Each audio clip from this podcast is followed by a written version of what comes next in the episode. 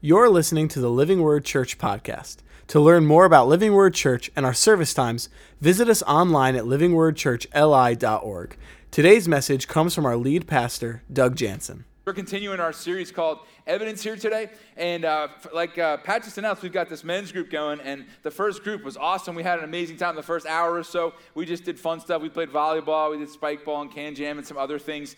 And then uh, we ate, man. We ate like kings. There was ribs, there was wings, there was chips and salsa, there was manly salad and manly salad dressing. It was an amazing time. And then we heard the word, and then we worshiped, and it was just a really great time. But while we were eating, one of the cool things was I was sitting at a table with a bunch of different guys, guys that normally would never be sitting at the same table, which was really cool. And as I sat there and interacted with these guys, I realized we were all kind of wrapping up. And so I started just picking up plates to throw them away. And my man Ricky over here was sitting with his back to me and he was talking to some people. And he still had his plate with some food on it on the table. And there was some ribs on this plate, and there were some wings, and there was some manly salad with some manly salad dressing. And as I was just picking up the different plates, I picked up his plate and I just decided to balance his plate on his head, like, because why not, right? And so I went ahead and did that and it like stayed really well. Now I do this to people a lot. In fact, I was at my in-laws' house today this afternoon, and just randomly I was just doing this, and uh, some people were calling out, calling me out on it, Grace. And uh, so just just this this habit I have, I didn't realize how often I do this. But here at this 440 men gathering, Ricky didn't realize what I placed on his head. You know, I in my head I knew I, I thought he knew what I placed on his head because I placed it there. You know, and and so he thought I put like a ball or like something else on his head, and so he just kind of went like that and everything went all over him and all over the floor. He's got salad dressing, he's got barbecue stuff, he's got uh, rib, uh, rib sauce all over him. And so we scrub the floor and we clean. Uh, you know, he cleans himself up. And, and I heard somebody later in the night go, uh, You have some barbecue sauce on your leg? He's like, Yeah, talk to Pastor Doug about that. Man, I'll tell you though, like we we did our best to clean everything up, but there was still evidence on Ricky, wasn't there? And you know, I think about the gospel and I think about uh, the evidence that we have to support what Jesus did for us. And I think about the fact that people have been trying to wipe out that evidence for decades, for centuries, for, for thousands of years, actually. People have been doing what they can to shut this message up, to shut it down, to, to uh, stop the message of Jesus from spreading. But here we are in 2021 with all this incredible evidence. We get to celebrate what Jesus has done, and we get to talk about why we know that it's true. And so, here in this series, that's exactly what we're doing. And, and the way we've been exploring this and explaining it is I want you to think about the evidence of Jesus and his resurrection kind of like a chair. And if you've been around, you know what we've been doing. We've been saying that sort of like a chair is made up of different pieces, and as the pieces all come together, you feel more and more confident to sit down in it and trust it. The same is true with our faith in Jesus. The more pieces we bring together, the more you and I can sit back and go, okay, this can support me, this can carry me. And when one piece of our faith might be a little bit challenged, maybe we've prayed and asked God for something, and He did it, and then a few years go by, we pray for something else, and we don't get it, and our faith is challenged. Or somebody brings up a good argument about our faith or says something about the first century or prophecy, you know, one of the pieces of the chair might get a little bit challenged for a little bit. It's still legit, it's still the real thing. As you search it out, you're going to find the truth. But while you're searching it out, your faith isn't, isn't completely destroyed. You're not completely thrown off of what you've always believed or maybe even just recently come to believe. And so, here, let me just put the chair together for you so far. So, we kind of have our foundation of the, the evidence points to God. We saw that in week one that the evidence points to God. When it comes to why we're here, when it comes to origin of life and quality of life, the evidence points to God. The natural explanation just doesn't cut it. And then in week two, we talked about the fact that truth and power are found in Jesus alone. When we look at all the hinge events in each of these religions and we see Jesus, he completely stands apart. Truth and power are found in him alone. Then last week, we kind of talked about this, this idea that sometimes it feels like the first part of the Bible and the second part of the Bible don't quite tell the same story. It feels like maybe God was one way in one part and another way in a different part. And what we saw last week is that this theme, this idea of sacrifice and substitution, of Jesus in our place is the story of the entire Bible, from the first verse to the last. It's all that story of God being so gracious and good to us. Now, today we're going to look at the fourth piece of the chair. Today we're going to look at another powerful piece here. And I think this is so important for us to do in this time because you and I have just walked through so much. We're, going through so much difficulty. Last night, I was just reading through some of my, my journaling. I don't do a ton of journaling, but I've kind of gotten more and more into it lately. And I, I looked at the last 16 months or so, and I was just like floored at how much I'd written down that was just so painful. It was just so difficult. And I'm sure you're with me. A lot of you guys, whether you journal or not, if you were to look over the last several months and, and this last year and a half of your life, you would, you would see just a lot of pain, a lot of difficulty peppered in, you know? And I think that as we think about that, we have to recognize, man, we need something that can truly carry us through those hard times. You know, I, am blessed to know many of you guys on a personal level, call you friends, and, and to do life with you. And I know many of your stories. And, and some of you are like, Doug, forget the last 16 months, man. I've gone through so much my whole life. I've gone through so much that is just debilitating or hard. I've had to overcome, and, and it just feels like so much. And, and what I need you to know tonight is not just that we're aiming at our heads here. We are aiming at our heads a lot in this series. I want you to know stuff, learn stuff, and understand stuff. But I also want your heart to be encouraged. I want you to know that in the midst of all that we go through, we have a God who is inviting us deeper to come closer, to come nearer to Him. We have a God who is holding out peace and joy and satisfaction to us. And all of that depends on whether He's alive or not. All of that is true because Jesus rose from the dead. And I want you and I to be convinced of that. I hope also in this series, you're kind of getting equipped to, to share with others. You know, I've had some people tell me during this series, I'm so glad we're doing this series, not because I need this so much, but because I need to be able to share this with others who need this. I feel like I'm more equipped to be able to share my faith or maybe answer an objection. And so let me just ask you a question. Who in your life needs to hear this? Who do you need to invite next week? I guarantee you, service will be more exciting when your neighbor or your friend from school is sitting next to you. You know, who could we be inviting next week? Who could we be sharing the stream with? Who could we maybe even forget, forget, you know, bringing them here? Just, just you sharing your faith. Think about some people in your life as we're doing this series here. I think that'll be really important. But today we're going to talk about this fourth piece of the chair. Everybody say prophecy and the fulfillment of prophecy. All right, what is prophecy? Prophecy is a message from God.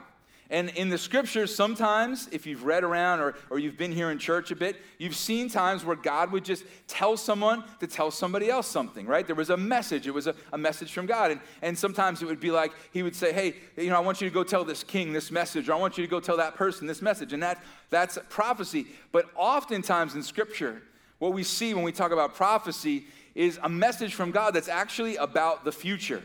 So it's not just about here and now. And that's the kind of prophecy we're going to talk about today. Prophecy that was given way before it ever happened. Prophecy that would give a heads up as to what was to come and what Jesus would come and do. So every Friday, our staff comes, our team comes, and we come into this room and we, we, we set up this space and we get our kidsmen space ready and, and all these curtains and chairs and everything that we have to undo tonight. Thanks for staying and helping later, by the way. And so all of that stuff. And as we're, we're as we're in here, we're always interacting with the business people. There's business offices all down this wing. And the way that all those people get to their cars is they walk right through here. And so we're setting up like normal. And this poor lady who works in the office comes walking through and she's kind of going slow and she's just staring at her phone. You know when you're just lost in your phone? And she's coming through here lost in her phone. And all of a sudden, my man Joe, who was getting some stuff from backstage, just like slowly and very normally walked out of this door. And when he came out the door and she came just within a few feet of him, she screamed, Oh gosh! And Joe was like, Sorry? And we all looked like I was ready. I was expecting to see this lady like laying on the floor, like they ran into each other. She just got freaked out. Now we think it would be funny if maybe next week Joe jumps out in like a gorilla costume on the same lady. I don't know. We'll see. Probably not a great idea. But you know, here's a woman who needed a heads up. She needed to know what was ahead, what was coming. And that's what prophecy is. It's this thing that God has given us that is this heads up. It is this here's what I'm going to do. Here's keep your eyes out. I'm going to do something. And for all of us, God gave us prophecy so that we could look ahead and we could see Jesus was coming. Now, for you and I, we're on the other side of it, right? We look back at what's happened. But in this time, in the times we're going to read about today, God was just showing mankind, I'm up to something powerful. And if you are here tonight, I want you to think about this for a minute.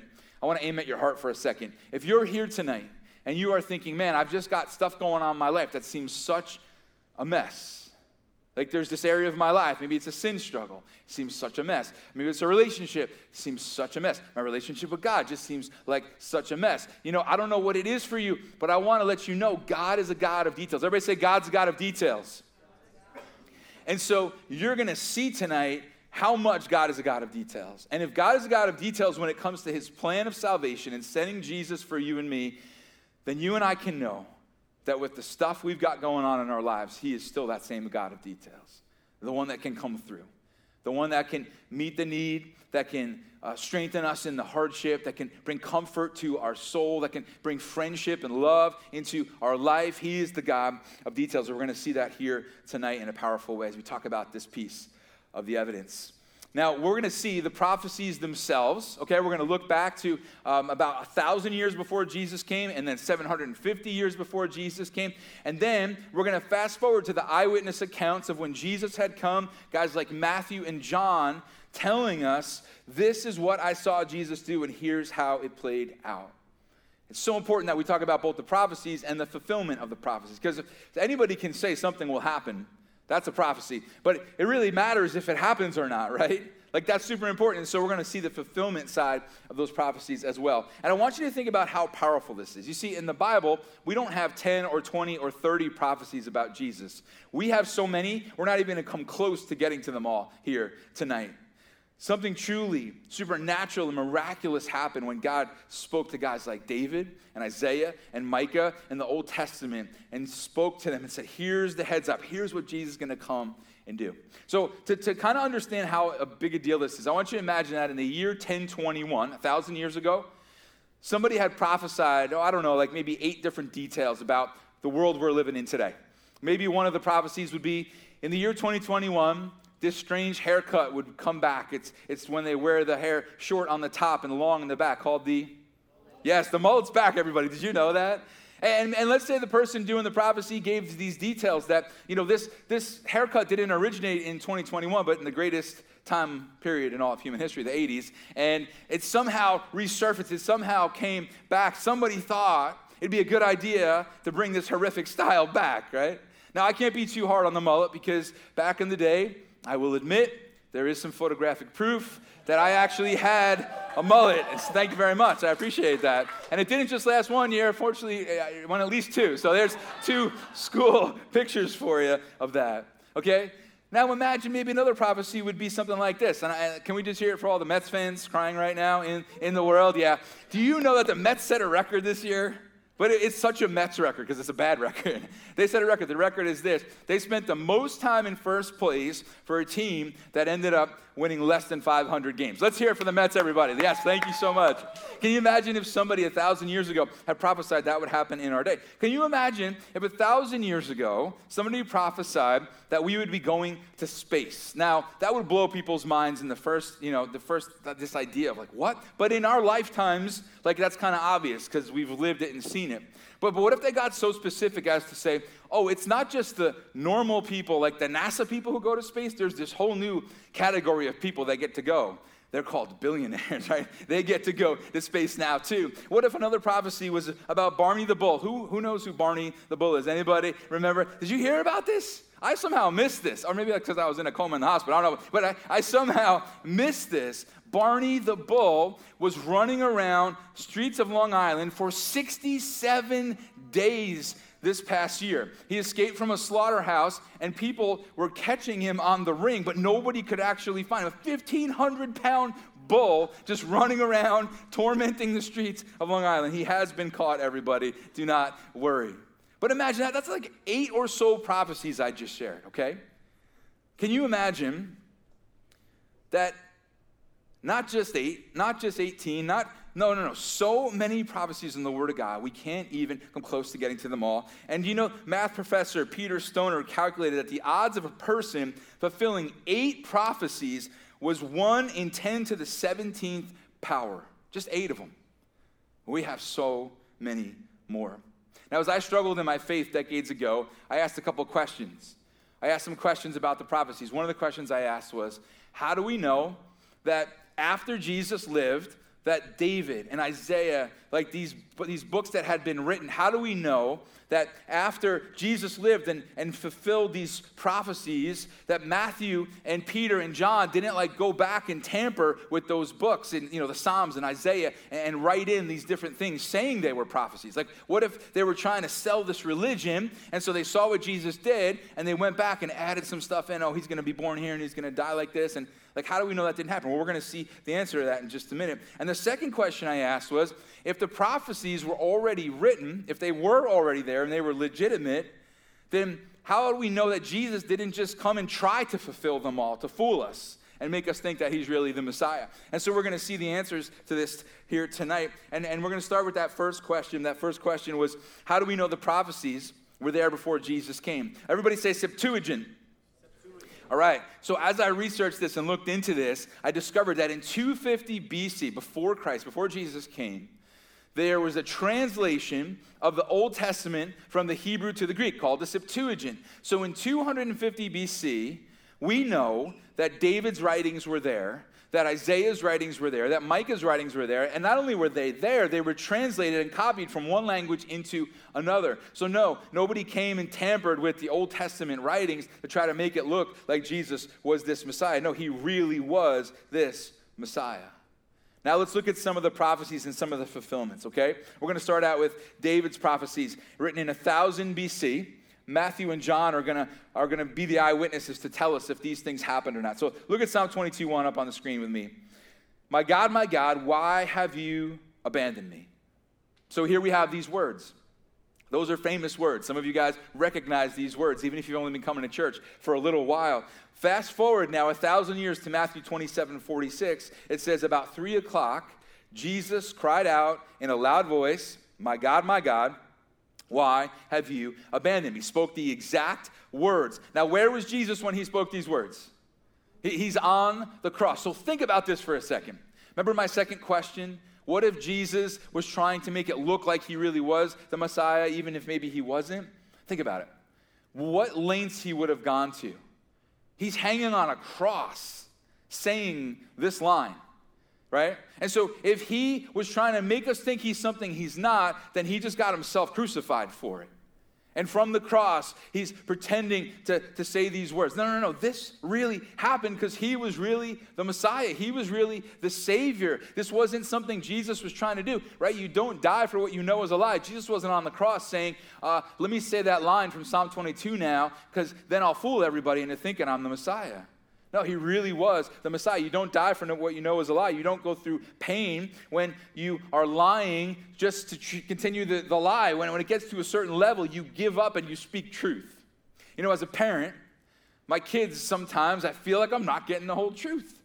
As a kid, I'm sure my parents thought the same thing. And parents, we, we, we, start to, you know, threaten our kids a little bit. Like, if you don't tell me the truth, I'm taking your phone away for the rest of the day. Uh, you, you can't go to your friend's house. And when that doesn't work, we get a little crazy, us parents. You can't have your phone for the next month, right? You get a little nutty. No friends till Jesus returns. Like, like you get a little, and then it gets really crazy. It's like, I'm selling your spleen on the black market. Like, it's, that one always works, by the way. Future parents in the room. Like, no, but, but of course, as the, as the threats get worse, they eventually tell the truth because they don't want to pay that price. They don't want to not see their friends till Jesus comes back. They don't want to lose their phone for a month. And Jesus, when he was threatened with arresting, don't you think if he's making this stuff up, he's giving himself up right then? Just kidding. I, am not really the Messiah. I, I had a good thing going, but I'm not willing to get arrested over this. And then when they started to beat him and spit on him and pull out his beard, don't you think he would have said, No, no, no, I'm not really, uh, okay, I'm giving myself up. And when they then nail him to a cross, don't you think at that point he's saying, Okay, this was all a scheme? No, no, no he, he went through with it. Why? Because he was really and is really the Messiah, the Savior, the one who came to rescue you and me. Psalm 22, 6, let's look back. Again, a thousand years before Jesus came, says, Yet I am a worm and not a man. I am scorned by humanity and despised by people. All who see me make fun of me. Insults pour from their mouths. And so we get this picture painted by David that the Messiah would be insulted and made fun of. look at Matthew 27 6. Remember, Matthew's an eyewitness. Matthew would die for his faith, saying he saw all this. He says, But he had Jesus whipped and handed over to be crucified. Then the governor's soldiers took Jesus into the palace and gathered the whole troop around him. They took off his clothes and put a bright red cape on him. Can we just picture this and just, just see Jesus going through this suffering for us? They twisted some thorns into a crown, placed it on his head, and put a stick in his right hand. They knelt in front of him and made fun of him by saying, Long live the King of the Jews. After they had spit on him, they took the stick and kept hitting him on the head with it. If Jesus isn't God, think about it. How is he controlling this crowd to do exactly what the prophecy said they would do? Like things are happening to Jesus now, he can't control. Yeah, he can say from the from the cross, why have you forsaken me? That's within his power. But he can't make a crowd of people beat him and make fun of him like the prophecy said would happen. Let's go on. They shake their heads and say, Put yourself in the Lord's hands. Let the Lord save him. Let God rescue him since he is pleased with him. And so we have more of this idea of just more mocking and making fun of. And, and look what it says in Matthew 27 39. Those who passed by insulted him. They shook their heads and said, You were going to tear down God's temple and build it again in three days. Save yourself. If you're the Son of God, come down from the cross. The chief priests, together with the scribes and the leaders, made fun of him in the same way. They said, He saved others, but he can't save himself. So he's Israel's king. Let him come down from the cross now, and we'll believe him. He trusted God. Let God rescue him now if he wants. After all, this man said, I am the Son of God. So we have this mocking going on. We have those that are, are literally saying the exact things that David said that they would say. What, what God showed David would happen a thousand years later, Matthew is now an eyewitness saying, Oh no, this is exactly how it happened. Psalm 22 11, do not be so far from me. The trouble is near, and there's no one to help. Many bulls have surrounded me. Strong bulls from Bashan have encircled me. They have opened their mouths to attack me like ferocious, roaring lions. So David paints this picture of this mob, this crowd that have come around him and, and, and will, will come after the Messiah. Matthew 27, 22. Here's the eyewitness account. Read it with me. Pilate asked them, Then what should I do with Jesus who's called Christ? He should be crucified, they all said. Pilate asked, Why? What has he done? But they began to shout loudly, He should be crucified. Pilate saw that he was not getting anywhere. Instead, a riot was breaking out. So Pilate took some water and washed his hands in front of the crowd. He said, I won't be guilty of killing this man. Do what you want. All the people answered, The responsibility for killing him will rest on us and our children. Again, this picture is lining up with exactly what David had seen, what God had showed him. And let me just take a minute to say, like, if you're sitting here saying, oh, yeah, well, it kind of makes sense because that's what the Messiah would do. You know, the Jews of Jesus' day didn't think Jesus was going to come as one who would give his life for sin he, they all thought he was coming as a political leader to, to rescue them from the rule of the Romans. And so, if Jesus was trying in his day to look like the Messiah the people were expecting, he would have gone into politics, not gotten on a cross. And so, this is a really different understanding, but it's exactly what the scripture said would happen. Psalm 22 14 says this I'm poured out like water, and all my bones are out of joint. It's a historical fact if you study crucifixion that crucifixion pulls the bones out of the joint. It's what it does to you physically while you're on the cross. This is a really important verse. Psalm 22, verse 15. You lay, you lay me down in the dust of death. Dogs have surrounded me. A mob has encircled me. They have pierced my hands and feet. Everybody say, pierced my hands and feet. That's really important because when David wrote these words, crucifixion didn't exist. Crucifixion, it wasn't invented yet. It wasn't invented for hundreds of years after David's death as a form of execution for anybody. So when David is writing this, people reading it would have been like, What do you mean you pierce your hands and feet? What does that even mean? Now, you and I understand what the cross looked like. And so for us, as soon as we see pierce my hands and feet, we think of Jesus hanging on the cross. But this was would have been so foreign to anybody of that day. It's not like David would have just obviously known this is how they would execute somebody. It wasn't invented yet. You know, on, on uh, August 6, 1945, an American B 29 bomber dropped the atomic bomb on Hiroshima, and 80,000 people died just in a moment, and then many more would die in the years to come. But I want you to imagine a thousand years before that happened, someone prophesying that there would be this some type of a weapon that would do just that and would, would, would um, be dropped in that way, and this would be the amount of people, and this is how they would die. Like, like imagine the details of that prophecy a thousand years before anyone could fathom what an atomic bomb would look like. And that's exactly what we have with the cross. A thousand years before, here's David saying, They're going to pierce his hands and feet. Look at what it says in John 19 16. It perfectly describes that Jesus was crucified. It says, Then Pilate handed Jesus over to them to be crucified. So the soldiers took Jesus. He carried his own cross and went out of the city to a location called the skull. In Hebrew, this place is called Golgotha. The soldiers crucified Jesus and two other men there. This next one's interesting. Psalm 22, 18 says, They divide my clothes among themselves, they throw dice for my clothing. Okay, think about how specific that is. They're saying that he's saying that at the crucifixion scene, that soldiers were going to take Jesus' clothes, divide them up, and throw dice for them. Like, that's so specific. Look at what it says in John 19, 23. When the soldiers had crucified Jesus, they took his clothes divided them four ways so that each soldier could have a share. His robe was left over. It didn't have a seam because it had been woven in one piece from top to bottom. The soldiers said to each other, Let's not rip it apart. Let's throw dice to see who will get it. In this way, the scripture came true. They divided my clothes among themselves, they threw dice from my clothing. So that's what the soldiers did. Again, Jesus has no ability to manipulate this. Right? Jesus was not on the cross looking down at the soldiers saying, Hey guys, I'm trying to pull off this whole Messiah thing. If there's any chance you could just take my clothes and just throw some dice for them, that would really help me out here. No, this happened because Jesus was the Messiah, He was the Savior and the rescuer of the world. We're going to look at just a couple verses in Isaiah now. And what's cool about Isaiah is kind of like Psalm 22, it presents what happened to Jesus so clearly that you would think it was written by somebody who was just standing there at the cross. You know, somebody once took Isaiah 53 and they took the word Isaiah out and, and they, they photocopied it and just gave it out to friends in their, in their secular office place and just said, Who do you think this is about? And every single one of them said, It's about Jesus. And, and people thought it was literally like one of the Gospels, like in Matthew or, or John. But let's read in Isaiah 53. This was written 750 years before Jesus came. In verse 6, it says, We have all strayed like sheep. Each one of us has turned to go his own way, and the Lord has laid all our sins on him. If you're not a follower of Jesus, I hope you know tonight that Jesus had all your sins laid on, on him.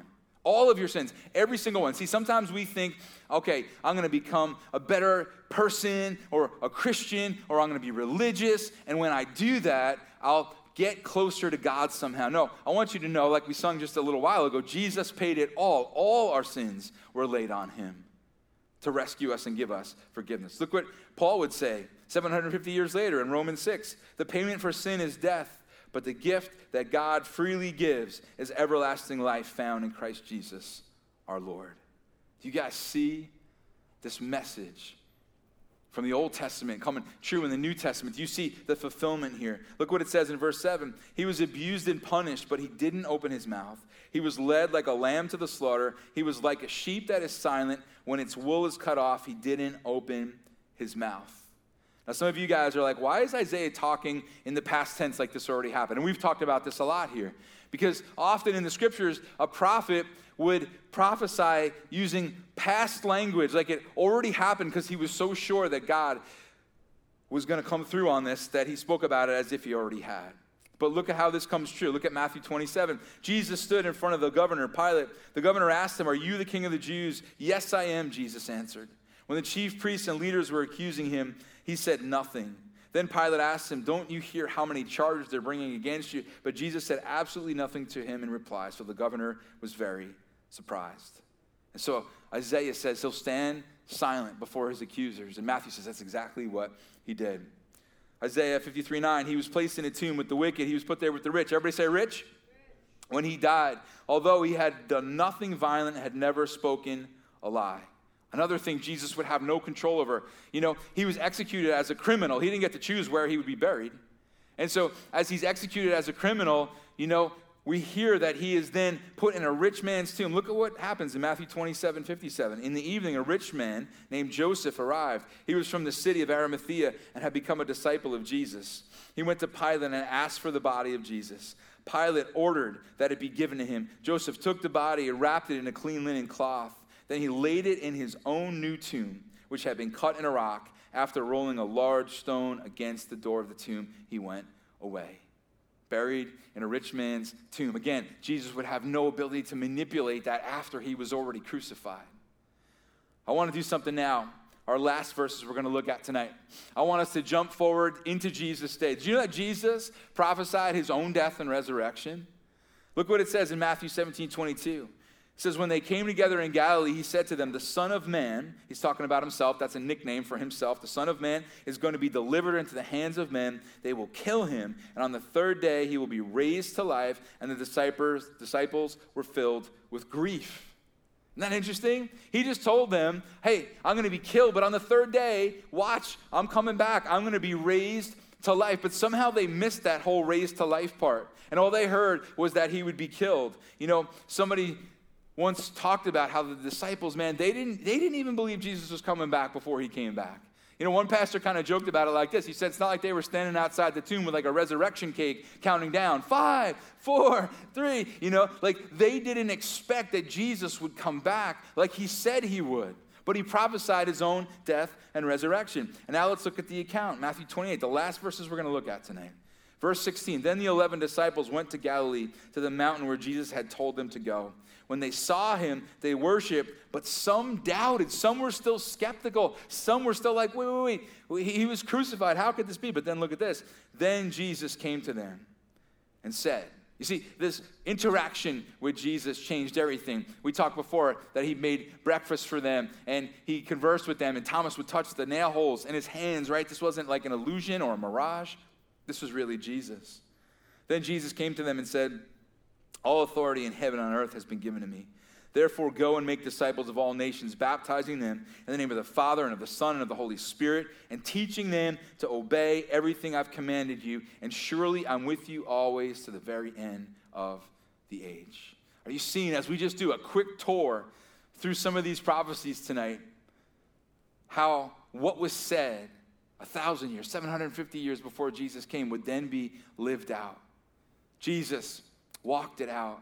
I hope you're seeing tonight. The fourth piece of our chair is that prophecy. Prophecy is powerful evidence that Jesus died and rose again. That's so important for you and me. That's a, that's a huge part of the history and, a, and kind of the theology of what God's done for us. This prophecy and the fulfillment of it is such a huge deal. And you know, I want to encourage you on a personal level. We learned some stuff tonight, I hope. We got some stuff in our heads, but let's talk about our hearts for a minute.